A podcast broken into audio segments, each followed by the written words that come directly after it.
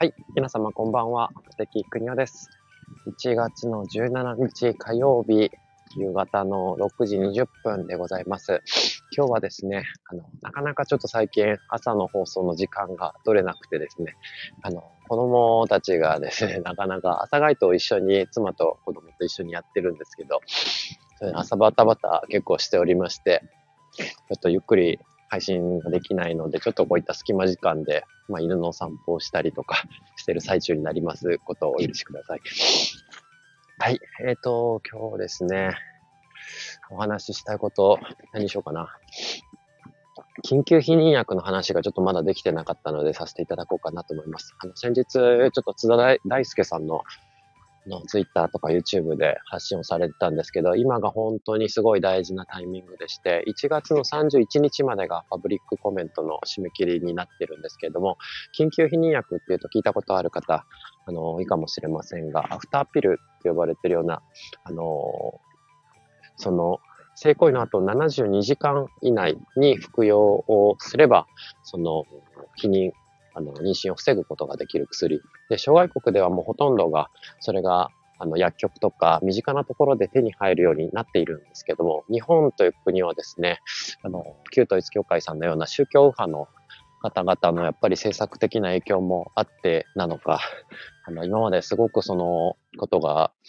ピルとかもずっと進んでこなかった、遅れてきたんですけど、アフターピルに関しても全然制限をされてきていて、例えば性暴力によって望まない妊娠の危険が女性に迫っている時とかに、もし身近に薬局があってすぐに買うことができたら、しかも安価に手に入る国とかもあったりするんですよね。で、フランスとかそういう国だと、女性だったら無料で誰でも確か手に入るように最近変わったっていうことも、その放送の中でおっしゃってたんですけど、ぜひ詳しくは YouTube の津田大介さんの放送を見てくださるのが一番いいかなと思うんですけど、はい、本当にすごい重要な時期で、これがもう、いつからだっけ、2007年から、2012年、2007年、そのぐらいからずっとやってるんだけど、ずっとこう進んでこなくて、今本当に最後の局面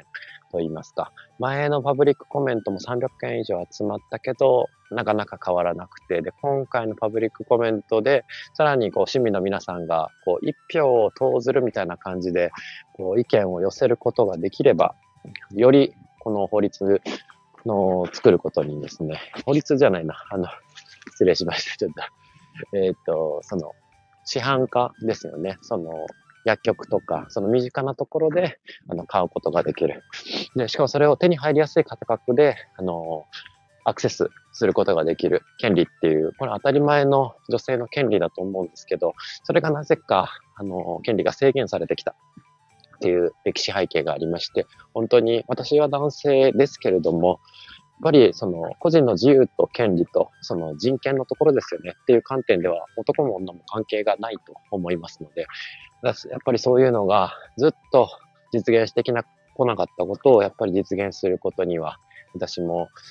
少しでも力になれればと思ってますので、こうやっておこがましいなと思いながら発信をさせていただいてます。緊急避妊薬についてのパブリックコメント、ぜひ津田大介さんの放送、まだ見れるのかな、調べていただいて、いろんなノーイズジャパンさんだったりとか、いろんな SNS でも最近発信が多くてですね、1月の31日までが本当にすごい大事な期間になりますので、ちょっと手間はかかりますけど、ぜひともこれ調べていただいて、ご自身の考えを送っていただけると、世の中動くかもしれませんので、本当に大事なタイミング、ぜひ読んでいただけたらなと思います。はい、今日はそんなことでちょっと短いですけれども、緊急避妊薬のお話させていただきました。ご清聴ありがとうございます。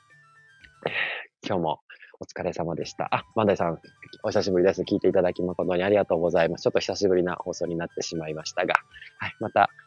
折を見てさせていただきたいと思います。今日もお疲れ様でした。またお会いしましょう。失礼をいたします。